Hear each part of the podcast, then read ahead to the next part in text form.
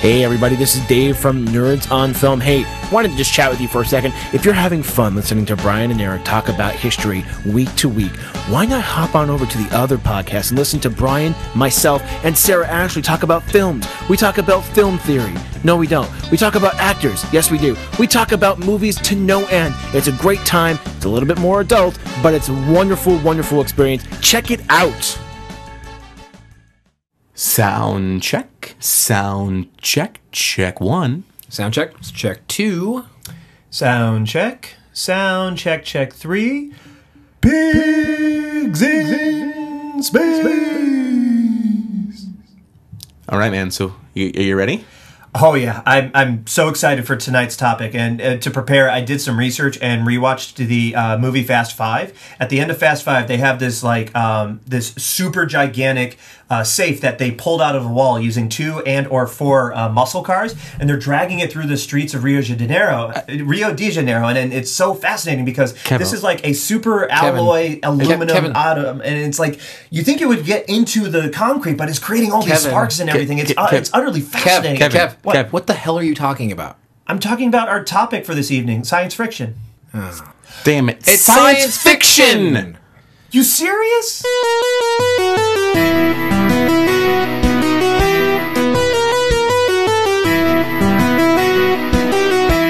Welcome to Nerds on History. I'm Bryan Moriarty. And I am Eric Rickmont.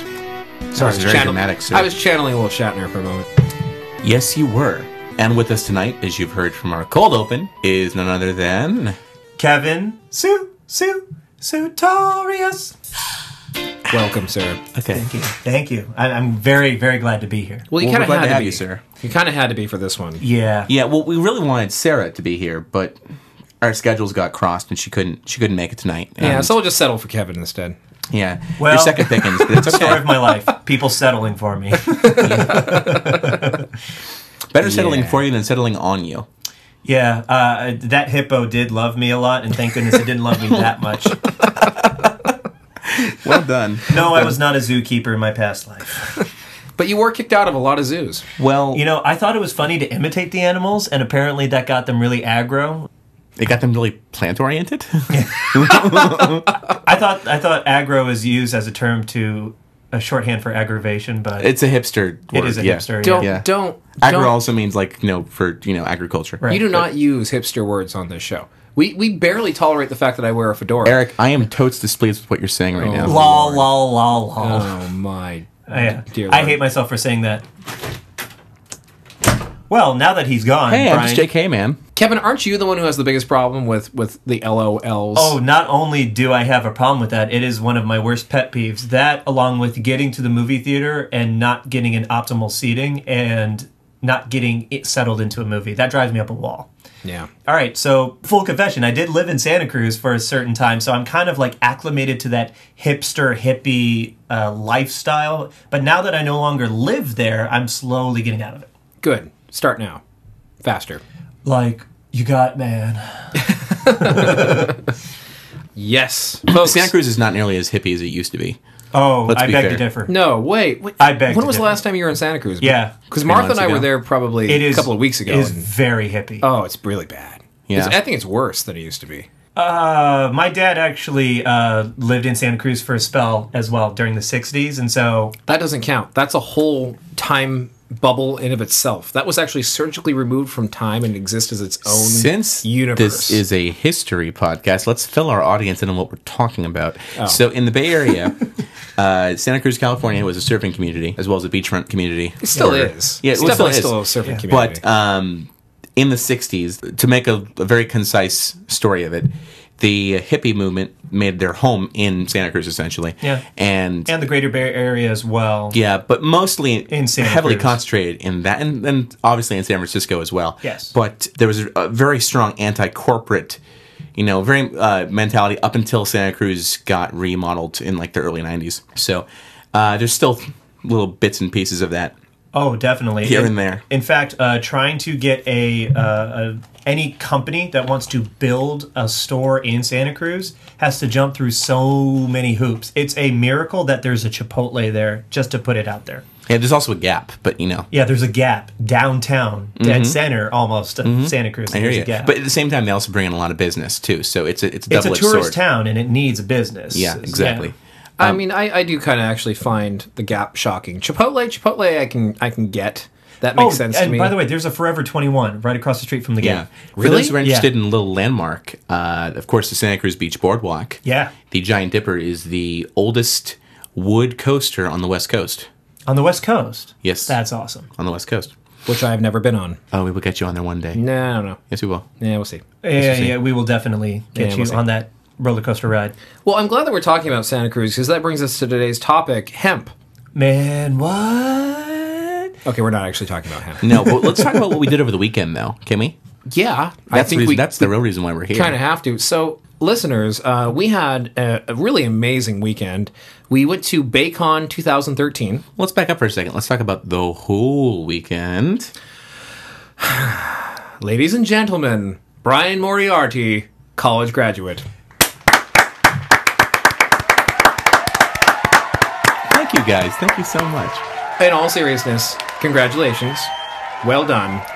Kevin was just like cracking his knuckles. Yeah. Yeah. Right there. It was like, hey, congratulations. Gonna beat Yeah. you in the face. All right, welcome. Welcome to the real world, punk. That was your knuckles? You got yeah, those were my nickels. I you your went to the school of theater. Now you're going to the school of hard knocks. pretty much. Bryan, again, congratulations. Yes. Awesome party, by the way. Oh, that's true. We it was it was really special to have. I literally had everybody, everybody who was there from my literally my first my oldest friend from day one of kindergarten uh, all the way through the nerds at Nerdonomy, um, coworkers from Apple, former coworkers from Apple, Family. family, f- friends I hadn't seen in a long time. It was really wonderful to have everybody there. Well, huzzah for you, sir. Thank you. But anyway, that's That leading into that. Yes, and then we went to Baycon. Baycon 2013. So, those who are not in the Bay Area, Baycon is their annual science fiction convention. We figure we're a group of nerds, science fiction, not too far off.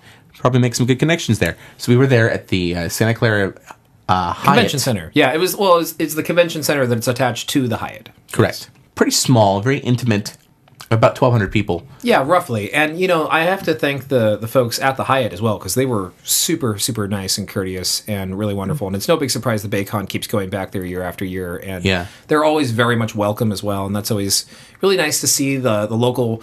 Small but very loyal sci-fi community Mm-hmm. who comes together and joins there, and they've been doing this for years, uh, decades, really. Yeah, absolutely. Uh, and it was so cool to go and be represented as Nerdonomy uh, this year. And we may very well be back next year in a bigger oh, we will capacity. be back next year. Well, we There's no question about that. But we might be back in more than a capacity than we had. we might be coming back to do a panel, Yeah. which would be really, really freaking amazing. So we're, we're we'll see if we can do that. That'd be cool. Hey. Live podcast would be amazing. Bay Area nerds, please voice your uh, your opinions on that. Use our listener feedback on our website to say, hey, would you be willing to go to a live recording at Baycon 2014? That'd be That'd be pretty awesome. cool. Uh, oh, we also had a, we had a fan. We, did. met we met a fan, our, our good friend Natalie. yeah. And she, She- came by, and we have to give her a shout out, and all of her coworkers who all get together and listen to us weekly and enjoy the podcast. Yeah, she was so sweet. She just saw our table and then she just gave us a little this heart symbol, and uh, she just was gushing about the podcast with us. And she was really really sweet, very high energy, which was. Uh, I think you need it to be, be when you're working for three days or three or four days straight. It's particularly what she was doing because she was working in the DIY craft room and Right. she was just constantly inundated with people coming in there and making some really cool stuff. Yeah, absolutely. And she was super sweet. She sent over the guy who built his own lightsaber. Yeah. off the uh, the PVC pipe and the Because we missed lights. it and we wanted to, to learn Yeah, about it. was so Larry cool. Larry was super nice. Came over and talked with us for a little bit, and I think that was the coolest thing. Is we were just kind of sitting there being friendly with people, and there must have been like four or five times where we had someone who saw our our banner, interested in asking what, or knowing what what the podcast was all about, and then just kind of like they felt so casual, and it's like sitting at the table and talking with us for like 10, 15 minutes. Yeah, pretty And- amazing. Yeah, and it made our day even more fun. So big shout out to all of you new listeners to the Nerdonomy Network who met us and found us at Baycon, and a shout out to our existing listeners who got a chance to meet up with us there. Uh, thanks very much. We will be back next year, and uh, I want to make sure that you address our banner though by name, Yeah. Bryan. Oh, uh, Bruce, yes, indeed. Yes. Bruce Banner, of course. um, I do have to say, though, real quick, this attack, I think my favorite person we talked to was Father John. yeah, Because that was the funniest part because there was a Catholic. Um, there was like, a Catholic sp- convention there was a in the Catholic same convention. space as us. well not the same space but it was on the other side of the convention center but the fact that they were both booked for the same time it was like it was a calling for you bryan it was like you were meant to be there Yeah, and I didn't go, but Father John actually w- had come over, and he. You want to see something that's truly mind-bogglingly awesome? Is uh, he was wearing his ecclesiastical collar, but he still had like this on this uh, like utility vest that was loaded with nerd flare. Yeah, on way. it. It was so it was cool. amazing. Pieces of flair. Yeah, pieces of flair uh, from all over, and it was super cool. And he was, uh, I think, the funniest thing he said. So, tell me, what's your podcast like? And we explained that like Nerds on History is very informative. That Nerds on Film is a little blue, and he says it's probably nothing I already haven't heard. I dare you to say something I haven't already heard in confession. he's clearly never met sean Indeed. he, he Sean says things that will turn you atheist. um, anyway, very cool uh, weekend regardless. We will be back Yeah. next year. And before we jump into today's topic though i do want to um, shoot out some listener feedback because we got some really nice feedback while we were at the Yeah. convention. We were all there on our devices as we often are. And we uh, got this really great shout out from Stephen via our facebook page. I'll read it because it's a really quick one Great podcast. No, really great podcast. I've listened to about 50% of your past episodes and I've cleared my schedule for the rest. Dentist appointment, pish posh, work, cough, cough. I've been letting all my like minded friends know about the show. I love my history and can see that you do as well. Never thought I'd find a decent history podcast that took a punt at being entertaining as well as thought provoking. Anywho, kudos and keep them coming. Oh, I'd love an American Revolution episode. we are already on that one. Don't worry. we're on that one. It may very well coincide with a certain holiday in the month of July. I wonder what I could be National talking Ice Cream about. Month, obviously. Well, yeah, obviously. Yeah. Oh, sorry. I was about to sing the the circus theme song, but I should be singing something a little more patriotic. Yeah. Yeah. Wow. There Maybe. you go, Kevin. Sorry. Clearly, I live in Get out. America, yes, you do indeed. and I just want a to. more true sign of the average American citizen. I definitely just want to throw this out there. Um, I love the fact that uh, we are now a priority in your life, but a doctor's appointment, dentist appointment in school should also be a priority. Just putting that out there. Yeah, I, think think, we should work, be a, but a, yes. a, Yeah. close fourth. yes. Yes. Absolutely. Yeah, After Right oxygen, above, right above family. right above family, right, r- right above family, in between that and marriage. and right after oxygen. Um, please do not take me seriously. Otherwise, I will not respond to solicitations from divorce lawyers. I just won't do it. I'm sorry. Uh, anyhow, though, Stephen, thank you so much for your shout out. And also, Stephen, we literally, as we were about getting ready to record tonight, we got your Nerds on Film commentary. Hilarious. We will read it out on our next Nerds on Film episode uh, that we're going to record in a couple days. So, Oh, one more thing. I do want to let everyone know, uh, thanks to popular demand, we now have the pictures of the Nerd Cave up online. You can see them on our Facebook page for both Nerds on History and Nerds on Film, and a couple of pictures on the Twitter, but we really want you to go check out the Facebook page. So go have a look at the Nerd Cave and enjoy it. as we've established, it's much bigger on the inside. It is. is, is, is. Um, but you know, when we decided we were going to be at Baycon this year, we really thought it'd be cool to do an episode to align with it so that we had, and we thought about this months in advance. Yeah, We were totally prepared. absolutely. Uh, to think about well we've never really talked about the history of science fiction we've we've kind of tangentially mentioned it Right. in other topics Tangentially? tangentially yes Is that an actual word? I know tangerine is. Yeah. Yes, yeah. And they're because- delicious. Yeah. Tangentially as in like r- referring to a tangent Right, right, right. Yes. Exactly. No, I because I've never heard it put that. I've never heard that word before, so that's why ah. I had to ask. If only there was a podcast that would tell you a word and teach you all about it. I know, coming that- that soon like a- nerds coming soon Sounds like a brilliant idea. Woo, boo, boo, boo. What? What? Anyway, move on. We're not ready to go live with that yet. Move on. That's true. So before we get into the history of science fiction, we need to have a very earnest discussion of what science fiction is, because we had this discussion on the Nerds on Film podcast early on when we dealt with the sci-fi and destruction movies, um, because analyzing it from a literary standpoint or even from a film standpoint, science fiction is very flexible and very subjective. Given this is a history podcast, I think science fiction is a little more empirical in this case.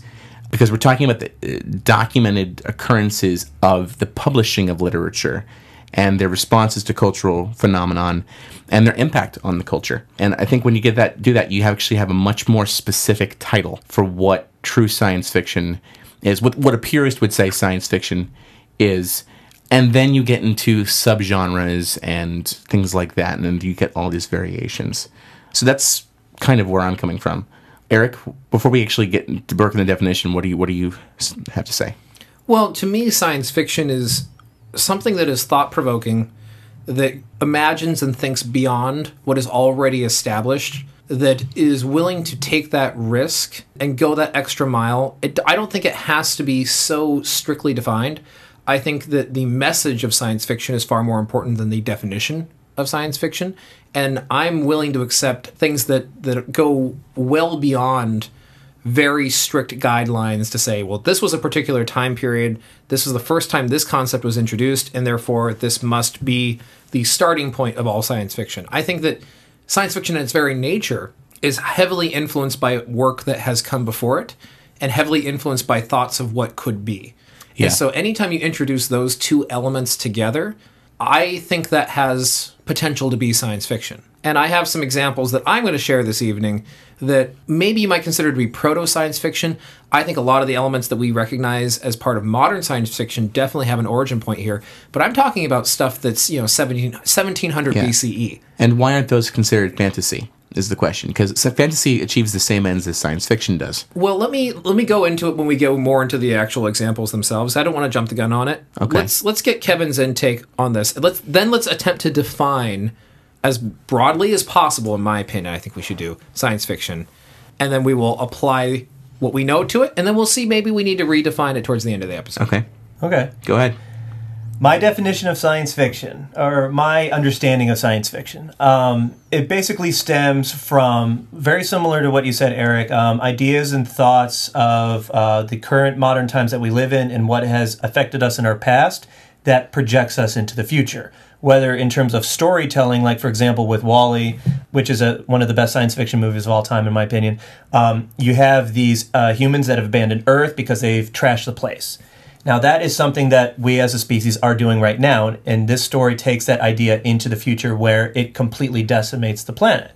So, something like that to take what we have now knowledge, experience, history as well uh, and conceptualizing it in a way to tell a story about you know something in the future but how it relates to us in the current times so it's taking what we have now to tell a story upon reflection of where we are as a society Well, I think any good story does that. well undoubtedly Is a reflection of where but we i are. I see this done way more with the realm of science fiction Yeah. I think it's a staple of science fiction. it is it completely and utterly is So, Bryan, how could you broadly define science fiction as a genre then? Well, see, your depictions of science fiction, Kevin, are very contingent on the concept of the future. yes I don't think you need the future to have science fiction. You can have science fiction take place in the present. and in an alternate universe and things like that Or absolutely Yes. even in the past, in a sense, sure. I would say maybe with the past because it depends on what your channel for time travel would be to determine whether it was science fiction. Well, time or is all relative, right? If we're talking about the past in the sense that this this science fiction story takes place 20,000 years ago but on an alien planet. Keep in mind that science fiction existed pre the, exist- the existence of the theory of relativity too. So Absolutely, I agree with that completely. Yeah, well, that's fact, I would, factual. I would agree that it existed even far beyond beyond that. All right. Well, I just want to toss out like uh, the Webster Dictionary definition of science fiction. go ahead, please. Yeah, actually, Okay. you know what? I think that's a good next logical step. Let's right. do yeah. that. Go ahead. Spock would be proud, Eric. Yeah. Very Do you have. Oxford or is it just Merriam-Webster? I think it's Merriam-Webster. Okay. All right. So Let's just go with Webster. I think Webster's fine. Okay. Well, I bring that up because uh, the Oxford English Dictionary is considered the authoritative book on the English language. I mean, for We're going out against loud. authority. Well, for crying out loud, they do have "do" in the dictionary there as well. So they I are understand. So- authoritative. so- absolutely. Wait, Merriam-Webster or Oxford? Oxford. Oh, oh, of course they are because they're also done through Oxford University. Yes. Yeah. So All right, so science fiction. Noun. Fiction based on imagined future scientific or technological advances and major social or environmental changes, frequently portraying space or time travel and life on other planets. Okay, I like that because it works for my case. Oh, What was no. it Sherlock Holmes said? Uh, using twisting facts to support theories rather than uh, drawing theories from facts. Fuel Yes. to the fire, Eric. Fuel to the fire. Yes. Just saying. We're gonna have a little nerd debate here. I think, and this is gonna be I- fu- I quite think- spirited and fun. I think the blood pressure in this room has raised ever so slightly. Oh, I'm ready to throw down. Oh, let's do this. I'm gonna hit you in the face with my iPad if you disagree with me I'm, much. I'm drinking Rockstar right now. I'm hyped up on energy. Let's do this. Well, if I can make a suggestion, now that we've shared our opinions on what we each consider to be our interpretation of science fiction. well, I haven't. I haven't actually discussed what my my definition of science fiction is just yet. But Oh, I'm sorry. I thought you did in the beginning. Yeah. I thought you did as well. no, no. I Okay. think There's more. There's part two. because I haven't defined it yet. I qualified it, but I didn't actually define what I thought my view of science fiction Go ahead, please. was. Yes, please continue. Okay. Historically speaking, science fiction is rooted in, at least in its initial form, in a discussion through the narrative on the ethics of science. Okay? And I'll give you my, a good example of that. Some argue that The Last Man, which was written by Jean Baptiste uh, Yeah. Cousin de Grainville in 1805, because it dealt with time travel, was considered a proto science fiction storyline. I would argue, though, that it wasn't until Frankenstein in 1818. And when you listen to Frankenstein's full title, and I've said this in the Nerds on Film podcast, so forgive me if I sound like a broken record, but the full title for Frankenstein is Frankenstein or the Modern Prometheus.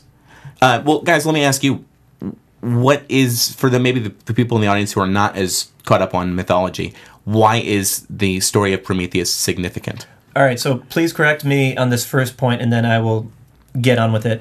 Was Prometheus man or a god? he was a man All right, so there it is. All right, so with the myth, well actually no he might have been a god see, that's like I keep hearing different ideas behind. okay but nevertheless it, but the mythology Yeah. is Prometheus steals the power of God in the case of fire and gives it to man, so that way man can evolve with this. Like yeah essentially giving had man reached- technology Exactly, yes. technology. The pinnacle of technology at this point was fire. Man had reached a stalemate. We can procreate, we can eat, but what else can we do as a species? And no pun intended, but pun intended, a spark of light ignites the rest of the human race. Right. It essentially provides us a warmth and a light to gather Yeah. around, and for the first time, we can come together as a civilization Yeah. and become civilized. and Right. he was punished by the gods eternally for his crime Yes. Uh, Stealing and- power from the gods, you're not going to get away with that. Right. Mary Shelley wrote Frankenstein at a time when we were finally starting to advance into what we would consider modern science, right?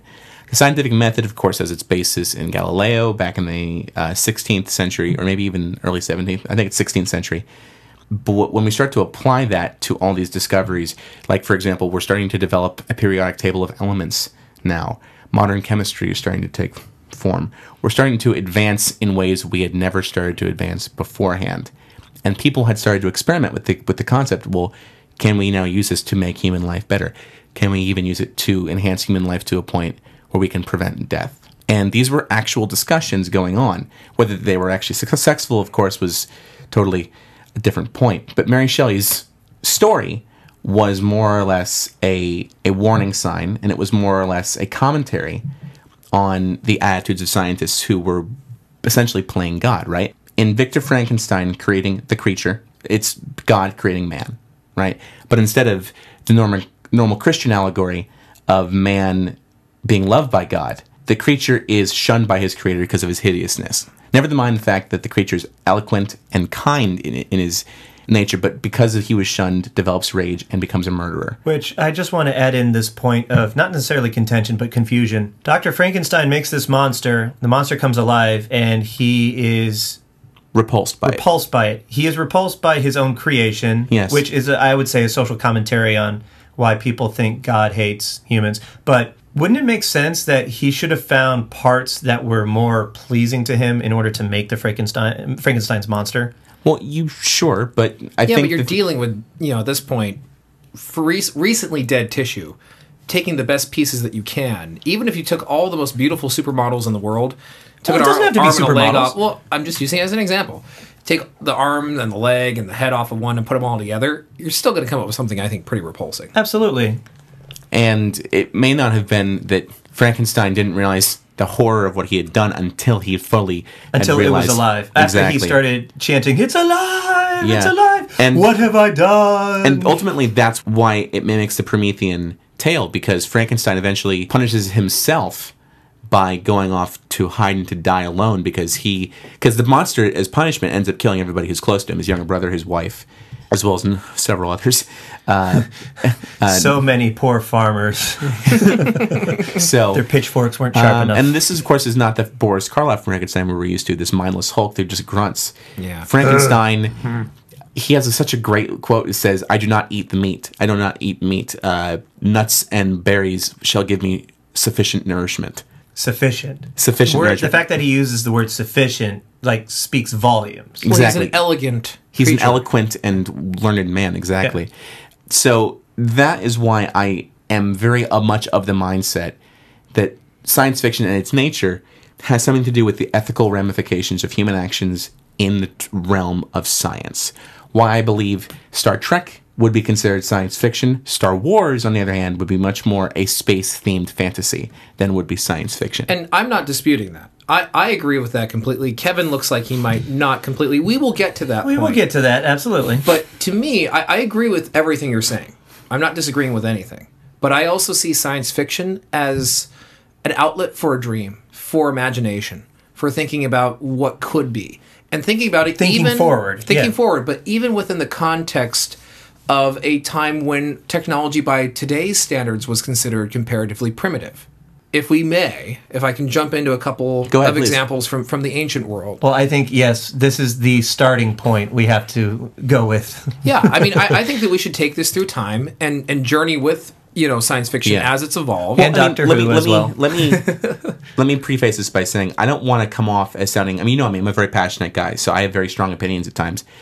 I don't want to come off like this is an unopen-minded definition. You know, society only progresses forward because we're forced to look at ourselves and redefine what we know. So, uh, oh, I wasn't thinking that. yeah, yeah, Trust yeah. me. I want to make sure our audience knows that too, because I don't know how I sound on the yes, radio. I, am going to put But- this out there. I don't get passionate about, or the audience hasn't listened to uh, me get passionate about a lot, except for Pixar. But I will say this: I think what makes science fiction and science fantasy uh, so brilliant is that it's so open to interpretation and appreciation. Yeah. so many different levels. And no- and that's how I'm going to treat this conversation. Right. And As wrong as you may be about Star Wars being science fantasy, I'm going to embrace it as much as I can and share. And keep in mind, at the end of this podcast, we are not going to come out with an official definition of science fiction that everyone's going to accept. There's no way. It, that's the whole, that's not the point. The point Yeah. is to have this conversation about what science fiction However, is. from a historical standpoint, the term science fiction derives itself from the 19th century. Of course. I will say that. the actual term that we Yes, now and refer was- to as sci-fi Yeah, as well. and it yeah. was largely done because of the works of Mary Shelley and, of course, later on Jules Verne and uh, Sure. Terms like J.H.G. Gravity, however, existed much later than actual gravity came into existence. Sure, exactly. Wait, I'm just Seriously? saying. I'm Yes. just saying. I know, right? like I, and I am completely confused by that. Well, like how could we it? Gravity didn't just start existing once we Oh no, you I know that. it. But but how did well? Oh, we, we, didn't I'm have, we sorry. didn't have a word for it until Newton. I thought you said that the word gravity existed before we called it gravity. It did, but it meant something completely different. I was actually referring to the type of gravy that you placed upon meat. gravitas comes from the, the Greek gravitas. Gravitas. Gravitas meaning Yeah. strength, meaning pull, Yeah. magnetism to you. So Interesting. See, his was real, mine was fake. yeah, Newton used Stop it! used that as to describe the force that pulls us to the earth. Gotcha. So now let's start at the beginning. Listeners, I- I apologize. We're going to have 40 or 50 tangents this episode. I promise. But that's If, okay. If you're looking for a through line, you might want to stop now. Take some anti-stress medication, whatever will lower your blood pressure. Maybe drink a little wine with that. Do some rhythmic breathing. I don't recommend that. Maybe put on some Enya. Oh, no, no, no. Don't And do then- that. Don't do that. Don't listen to Bryan. Well, Enya, Enya Are you is, trying to kill our listeners? Enya is ambient. You can put ambient on and then layer it. Layer our podcast. It'd be great. So we were, we were talking about the Guardian of Flash going, sail away, sail away, sail away. Doop, doop, sail away, sail away. I'm going to walk out again. I'm sorry, we, we got we lost track here. Um, I'd like to just dial it back to the ancient world for a moment and just give some examples of what I think could be considered science fiction, even what from a an ancient shock! perspective. You bring it back to the ancients. Let me guess. Does Egypt come into play I don't all? have a single example from ancient Egypt. I call shenanigans. no, I call shenanigans. not Rome either. Another ancient civilization that is unfortunately, oftentimes, in my opinion, I think overlooked on a lot of history podcasts, and we should talk about it in more length at some point. Uh, but ancient India. Oh, okay. Sanskrit and the, the ancient Hindu texts that uh, existed, you know, we're talking 1700 BCE, a very long time ago, had some pretty incredible ideas that were being floated around. Pray do tell. Okay, so the Sanskrit hymns that make up a particular Hindu epic, a very famous one from really run around the fourth or fifth century, is Ramayana. And I'm sure I'm probably saying this wrong, and I apologize if I am. Probably Ramanaya. I'm guessing. Ramanaya, maybe, perhaps. Uh, I'm not exactly sure. I'll spell it for anyone who's interested in Googling it R A M A Y A N A. That's a lot of A's. Ramanaya. Ramanaya. That's that's what I would Ramanaya. think. Yeah. Uh, which is defining some really incredible ideas that you don't really think of unless you think of science fiction. So when I'm talking about traveling in outer space, uh, venturing underwater, destroying cities with advanced flying machines that are defined, and I quote, as mechanical birds. Another quote. Jumping into space speedily with a craft using fire and water. And this is BCE we're talking. Yes, this is BCE, containing 12 pillars, one wheel, three machines, 300 pivots, and 60 instruments. This is a quote from the actual poem itself, describing one of these mechanical flying fortresses that's destroying a city. Fascinating. Now, where did they say that this derived? Just from man developing this on their own? Uh, yeah, it, it, it follows some really out there travel. I mean, you've got to really read it very carefully because it's going all over the place. It's Yeah. going to within the realm of the gods, and it's it's on Earth, and it's influenced by man, and it's influenced by you know beings of, of higher power, right? So there is a mystical element to it, right? Did we know if the Hindu religion at this point in time talked about the gods being like in the stars, like we thought of it in the Western world? I mean, I have to kind of admit my ignorance in that I, I don't really know the answer to that question. I, I I would like to do a lot more research and really approach ancient India from a much uh, deeper perspective going yeah, forward. a very fascinating civilization. Oh, absolutely. And Yeah. so many different civilizations all coexisting together, all, all sorts of amazing stuff to touch on going forward.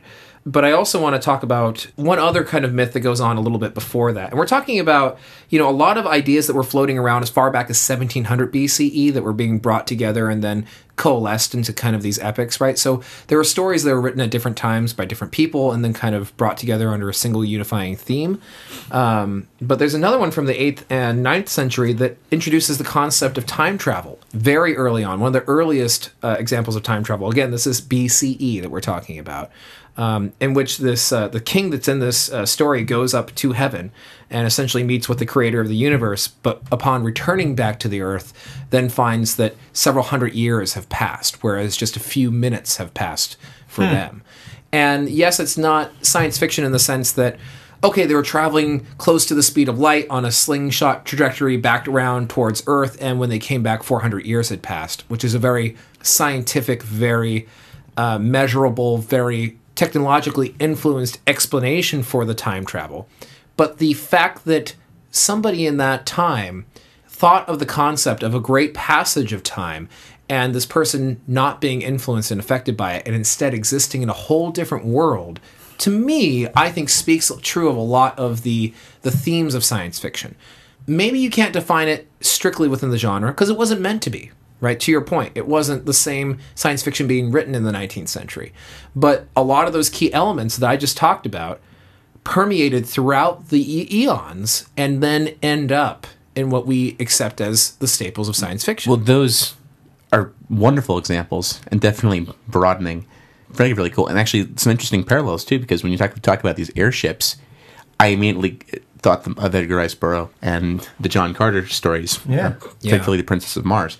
and what I love is that they are very, um, d- you know, specifically mechanical. They have components in them. They have aspects of machinery that make them work. It's not magic. And 3,000 years before the writing, of, almost 4,000 years before the uh, the writing of those stories, too. Well, like, uh, not quite that early, but it's, it's Well, you still said it was pretty- 1800 BC. Well, 1700 BC is where we see some of these first examples coming together, but they really coalesce in and around three or 400 BCE, Oh, which is still very early on. So at this point in time, what is the most mechanical thing that man has like made and seen at this point, apart from a wagon in terms of a wheel and axle? Well, the ancient Greeks were building, you know, computers essentially at the time that could predict An solar abacus? No, not an abacus. I mean an actual, you know, mechanical computer in the sense that it would predict the passage of the sun, solar eclipses, Yeah. the movement, with and the gears and positions. everything. Yeah, with it's gears and everything. Arguably the oldest computer. Uh, they they have a, a reproduction of it. They have a few. They have digital ones. They have actual ones they've put back together as Mm-hmm. best they can. They found that at the bottom of uh, I don't remember which particular bay it was, but it was near Greece or, or Athens. and they could this thing can still or maybe I don't know if it's still functional, but No it could way. but it could accurately,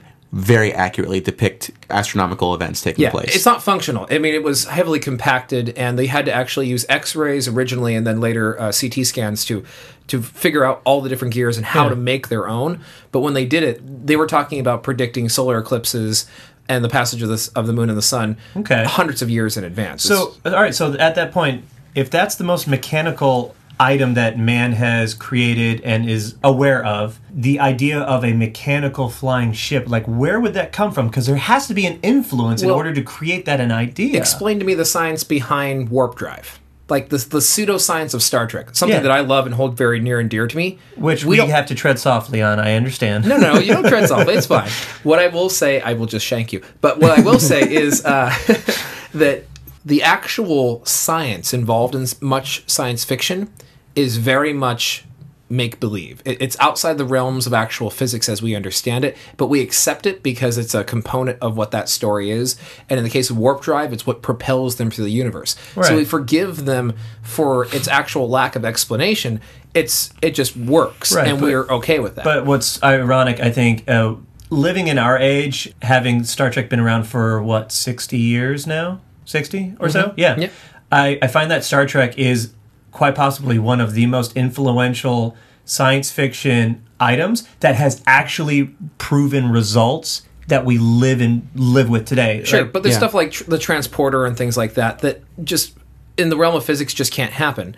but and people are trying. they're trying, but they're never going to achieve exactly what it was able to do in Star Trek because it's just beyond that realm. But the fact that they were able to imagine it is to me what's so impressive. That they saw birds flying in the sky, and they thought that birds, much like people, are machines in a sense, right? They're mechanical in a sense. That, that this body that I inhabit There are is parts a and machine. pieces that are put together in order to uh, produce a action. So they had a concept of a machine before an artificial machine. They had the living machines, nature around them themselves, and they were able to think, well, what if it was made of material other than that? What if it was not? If it was constructed? If we could put something together? like and i can totally see that but i think there needs to be a if, just for me not in terms of belief but just in terms of understanding how they got to this point I- like a little more a little more than just nature Can Go I get it. spiritual for a second? Shocking. I went ancient. You're going spiritual.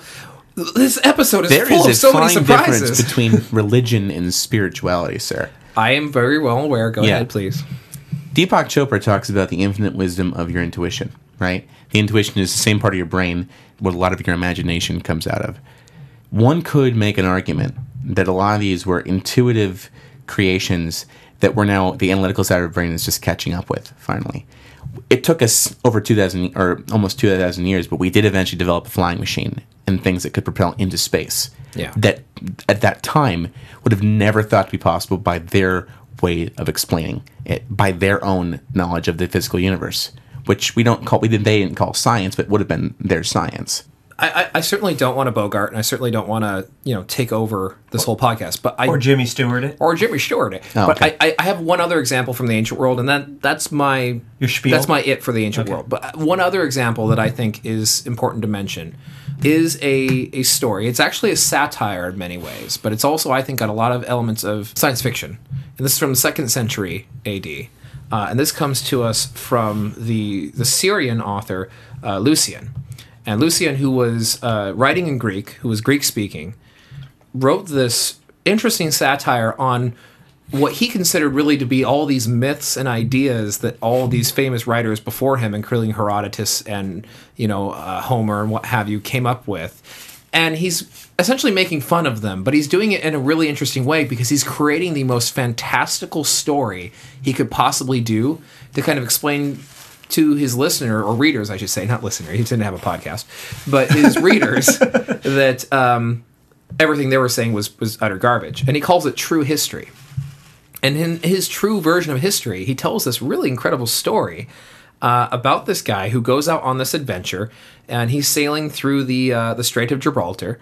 Uh, when he ends up getting picked up by this incredible wind, and the wind propels his ship into outer space, and he ends up landing on the moon. And there on the moon, he encounters an entirely alien civilization. And this alien civilization is at war with another alien civilization living on the surface of the sun.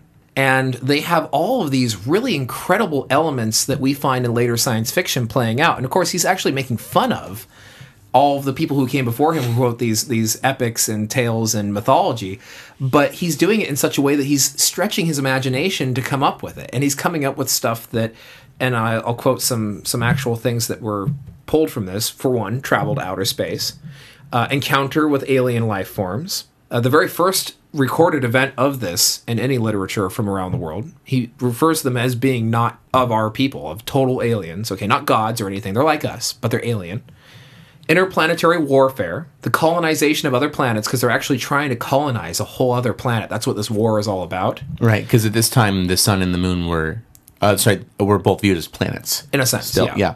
yeah. Um, an artificial atmosphere, because he actually refers to the need to be able to survive uh, out, you know, on these planets instead of out in the void. So he's making references to outer space, which is pretty forward thinking. Uh, he talks about reflecting telescopes creatures that uh, you know undergo gigantism. Uh, all these really interesting ideas, even a whole set of physical laws that differ on these other planets. Some pretty forward-thinking stuff at 200, Really out there. 200 does the, uh, CE. does the protagonist also have a sword that, whose blade is made of light? Because you're pretty much describing Star Wars. I know what I'm No, describing. you're, you're pretty much describing a princess of Mars over here. yeah. So many future science fiction writers would actually look to this as an example and, and use it as inspiration. So to me, even though it was written and meant as a satire, the fact that he was able to dream and imagine and come up with this incredible story shows, again, in my view, in my opinion, of what the real nature of science fiction is, which is that dream, which is that dream element. There's nobody who will argue that that is what makes science fiction the most engaging is that it is that you can literally dream up entire universes, entire worlds. Uh, that it's a limitless art form. But I also think fantasy is a limitless art form. I think that the what you gotta get there though is you can have these things happening. And true that there was no magic that was taking place. They were all just kind of getting there. There was no spells. There was no Right. incantations. In some cases, it was technology, like these flying Machines. Yeah, no no divine intervention that got them to where they are, with the exception of the one little quick little anecdote of the time travel from the Indian story. Right. Nevertheless, we're talking about using natural means to accomplish these fantastical ends. Maybe that is a more general enough um, category, or a characteristic of science fiction, using natural means to accomplish fantastic ends. I would agree with that. Yeah, yeah. I would totally agree with that. And I think that really does set it apart from when we think about fantasy in literature. Right? Because then you have magic when you deal with fantasy. Exactly. And Star Wars actually has elements of both because you have the Force, of course, which is a mystical force, but then you also And a have lots of- religion. and a religion. Yes. And they really only got scientific with the Force in the in the in the episodes one and two and three when they were actually Yeah. referring to it as. I mean, they did that in the fan fiction and literature as well, but leading up to that, which was inspiration to that in the movies. I would I would say that Star Wars also got more science fictitious in the expanded universe because they used a lot of explanation of the technology there, how the lightsaber actually works, what Right. holocrons are, how they they function, how uh, Midi the, chlorians. yeah how Right. the the warp core works on no, the uh, no, that's Star Trek Warp Force. no. There's a warp core in the uh, N1 Nubian What? They- airship They in bit off episode Warp one. Core. Well, they don't. No, sorry, they don't call it. They don't call it the That- warp. that's core. expanded sorry, universe, it's though. hyperdrive. I'm sorry, they call Yeah, it the hyperdrive. Hyperdrive. yeah. Okay. But it's essentially the same thing. It's essentially the same thing. I'm okay with hyperdrive. You, oh, oh, You take a chill pill and you calm down. Warp drive and hyperdrive are the same thing. no. Did they use antimatter in in the uh, in the in the hyperdrive? Uh, it's not Probably. explained. Oh, oh, It's- oh! in the oh, well, movies, Star it's Trek not explained, explained. So what now? What now? Antimatter wasn't proven to exist I'm going to take like these 30 boxing gloves that I normally wear so I don't scratch my face at night, and instead I'm going to use them For the record, antimatter wasn't actually proven to exist until like 30 years after that was conceived of. So I'm just saying it was a cop out answer up until science backed it up. I don't care. Gene Roddenberry's a visionary. Anyway, moving on. Um, Have you guys ever heard of Johannes Kepler? Of course, he was a famous astronomer. Very famous astronomer, very famous scientist. I believe actually he there's several laws of motion of orbital motion derived from Kepler. which is why they've given the namesake to the Kepler Observatory, which is discovering planets around other stars as we speak. Uh, he was also, in my opinion, one of the first science fiction writers, and not just in my opinion, and also the opinion of Carl Sagan. You can't go against the Sagan. Can't go against the Sagan. Can't go against the Sagan. You gotta love the Sagan. Cosmos. Just saying. Da, da, da, da, da, da, da. Have you never seen Cosmos? I have not seen Cosmos. Oh, you need to watch it. It's amazing, and it stands to the test of time, and it is so good. The visual effects they built for the show were spectacular for the time period. yeah, I I I Yeah. really miss Carl So Sagan. the, the premise is Carl Sagan in this fictitious spaceship taking you through the universe and, and describing. That's adorable. It is uh, pretty amazing. Yeah, I make it sound campy and childlike. He doesn't take it to that oh, level. Oh. I don't doubt it. No. By the way, Brickman, would you say that Neil deGrasse Tyson is like a modern day Carl Sagan? No, I would not say that. Why? Because he killed Pluto, and I will never forgive him for that. He did not kill Pluto. He, He did indeed. led the march that took Pluto and laid it on the block and took the axe. He did so in hand and decapitated Pluto. I'm just gonna go ahead and say it. Neil deGrasse Tyson is your Wil Wheaton. I Is- never thought of it like that. He kind He's of he's the Will is. Wheaton to your Sheldon Cooper. He kind of is. Yeah. I respect him, but I dislike him because he killed Pluto. Anyway, your point. the reference of Pluto being a planet is now a point of ageism, especially for us. Like we can look at young kids and be like, "Man, when I was your age, Pluto was still a planet." I have so many other things that I could say. I don't need that. It's still a saying. planet. It's just called a dwarf planet now. Just so demeaning. Listen, watch, re- read my very first blog post I ever did. It's Why you, know on make, there. why you know makes Ceres a planet. Yes, it's brilliant. Yeah, yeah. Blog, a blog post. Brog post, Brog post. Blog Borg post. post. Okay, yeah. Oh my god, the bird. Ermaker the Blurg. okay, back to Johannes Kepler. He creates this really extraordinary piece of, of science fiction, uh, which does have a little bit more of a magical element to it in the way that he actually travels into space. But while he's on his way to space, he ends up having to makeshift develop an apparatus using kind of like sponges and things of that nature to retain as much moisture on his body as possible because as he travels through that barrier between the moon and earth he is you know would be sickened and and you know die as a result and he has to kind of like cover his mouth and in a sense alluding to the fact that there may or may not be any air beyond that or if it is air is it breathable breathable or what have you. Um, and then ends up making it to the moon and encounters not unlike lucian's story flying creatures and cave cave dwelling serpent monsters and fortified people who are living on the moon. And they're living in these massive cities surrounded by these enormous walls. And it's so cool because he builds two different cultures one that lives on the dark side of the moon and they are uncivilized brutish always trying to survive by being nomadic because there's no uh, ample supply of water on that side they're kind of this wild people and then on the other side of the moon the side of the moon that faces the earth that they have this enlightened civilization who's watching humans and developing in parallel to them. And the craters of the moon are their cities, and the rims of the craters are their fortified castles. Huh. Joseph Campbell is totally going. I freaking told you guys already. All stories are derived from Seven Tales, and this is proving it. Yeah. It, it dealt with all these really pretty incredible issues, including, you know, matters of religion and faith and whether these people had faith and whether it civilized them or not, and all these things that were very thought provoking. And he uses his science, his understanding of his observations of the moon, to influence so much of his science in his science fiction. I'm gonna not gonna lie. I stopped paying attention after you said cave dwelling serpent creatures because I immediately had a xenomorph attack in my mind, and I was like, "Oh my god, they existed in the ancient world too." Oh god, because in Aliens versus Predator, they said they're serpents. Yeah, Serpents. serpents. No, they're not serpents. They're xenomorphs. Moving on. I guess my point is though that here we all right. have an example of a known and respected scientist using his understanding of science of the time to come up with plausible, at least at the time, plausible explanations for how an alien species would be able to exist within our understanding of science. Mm. and that to me, I think meets a lot of the criteria that you gave as the Webster's dictionary Oh, definition definitely, definitely. Well, of I mean, what science fiction is. that entire concept, like aside from like you know what you just said as in terms of a definition of science fiction absolutely but he makes a story that's what pulls me about science fiction is that yes it's it's you know taking lofty concepts of ideas whether it's technologically based or scientific in nature but it's telling a story at the same time an arc a beginning middle and end characterization plot twist etc etc that's what lo- i love about science fiction is that it's combining multiple elements that i find fascinating in terms of forward thinking technology you know advancements in civilization and a really good story Yeah, exactly.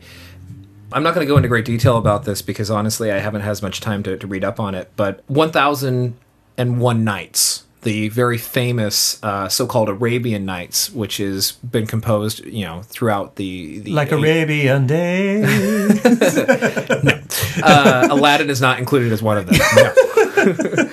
but uh, these collections of really fantastic stories well you got me hooked on that first one alone they have um, all sorts of really interesting concepts that also very closely mirror a lot of science fiction as we know it today, Nice. including some really interesting stuff about robots. Um, the City of Brass, which is this really great story about an archaeological expedition, which immediately captivated me. Shocker on that one.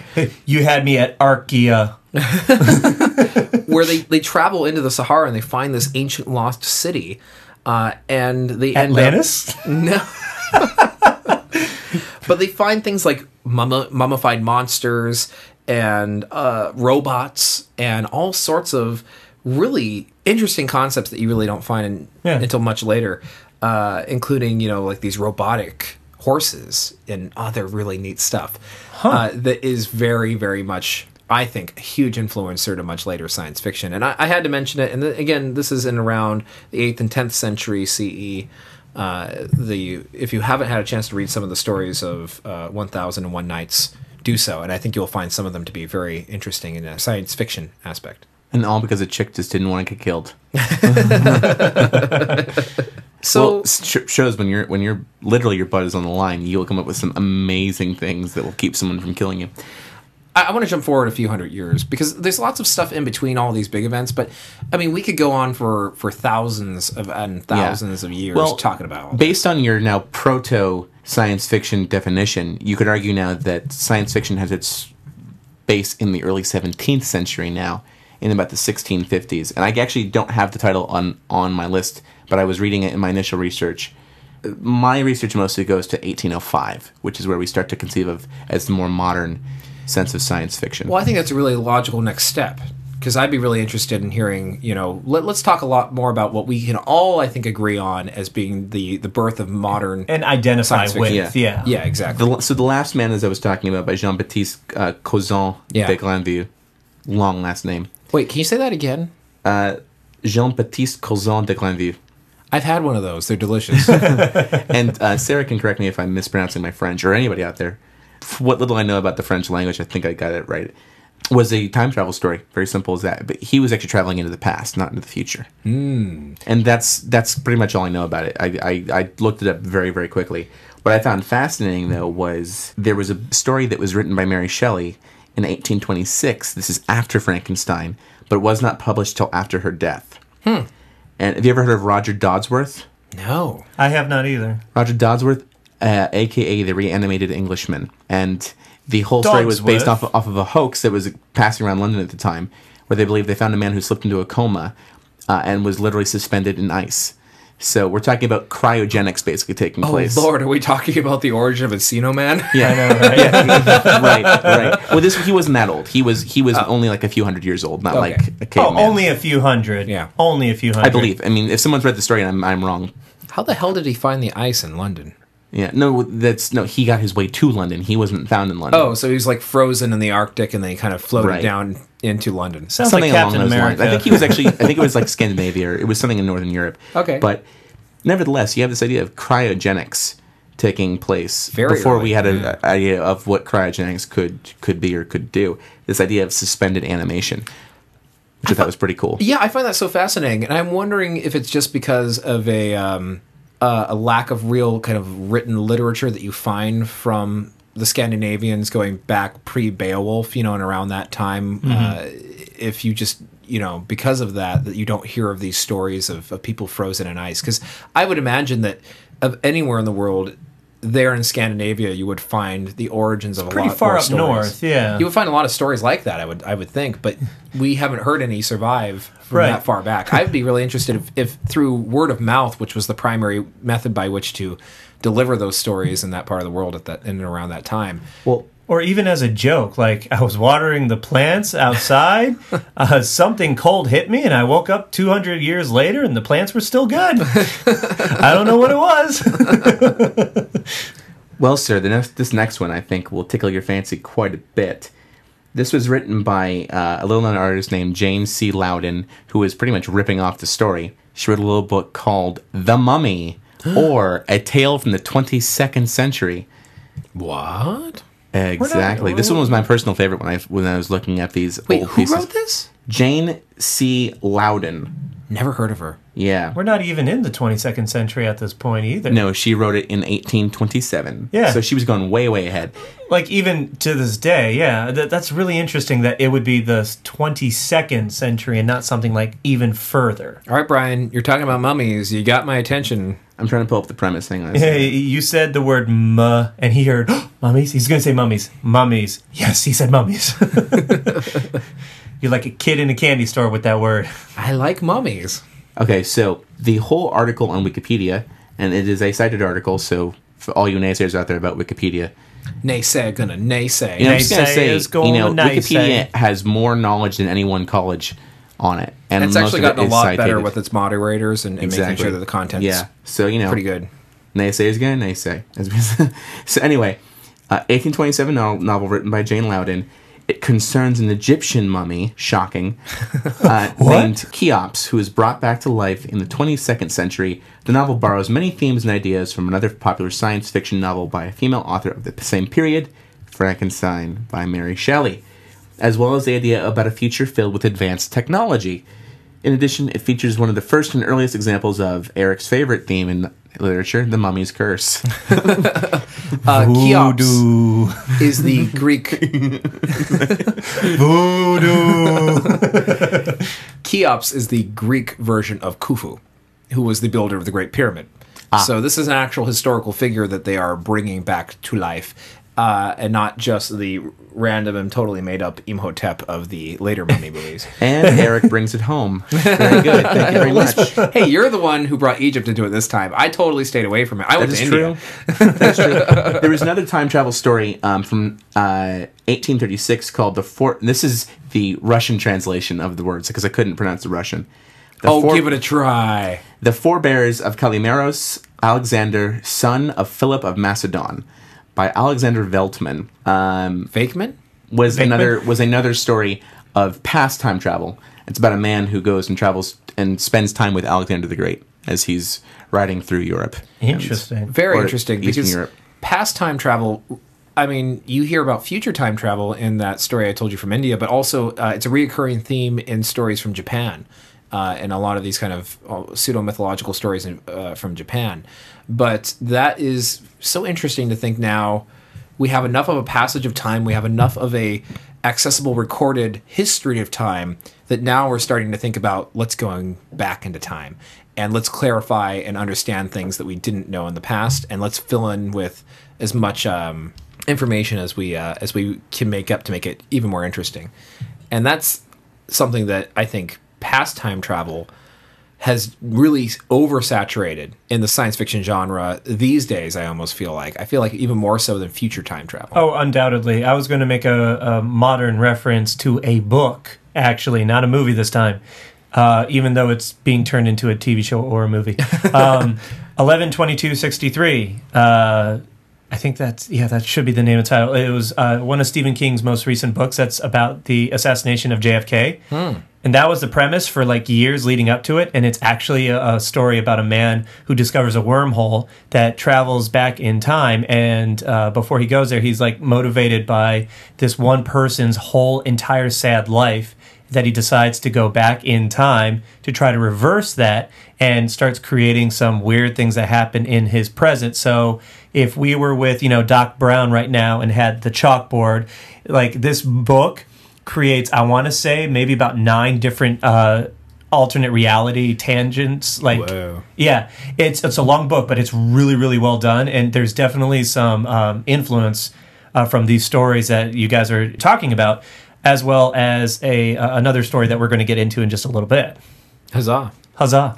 Good book. Um, I will also like to mention too that Victor Hugo wrote a series of poems called Legends of the Ages, in which deals with imagery of both past, present, and future in, in 1859. This is before he wrote his famous uh, Les Miserables novel. French Revolution in, space. in space. In Oh. Jean Valjean with a lightsaber. That's We should remake Les Les Miserables in space. Space. That My would be name is amazing. Jean Valjean. Boom, boom, boom, boom, boom. Well, guys, uh, I think this is a good stopping point. This conversation is kind of needless to say, uh, ending prematurely. I think we're going to have to do a two-parter.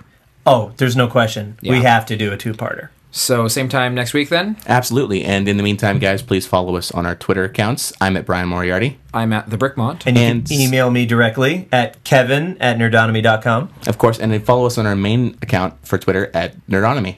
Oh, oh, oh! And don't forget, if you can, if you got it in your heart, if you got it in your wallet, we would love, just love, just a little bit, just a little tiny bit of your money. Not for our own personal use, but to support Nerdonomy. We love what we do here. Everything that we're able to bring you every single week, we're committed to continue doing that. But anything that you can do to help us with our beautiful nerd cave, get an air conditioner in here, if we have requested so many times, we need it very badly. Uh, anything and everything that you can do to support us, we would graciously, graciously accept. Agreed. We will see you next week. Same nerd time, same nerd channel, nerdonomy.com. Live long and prosper.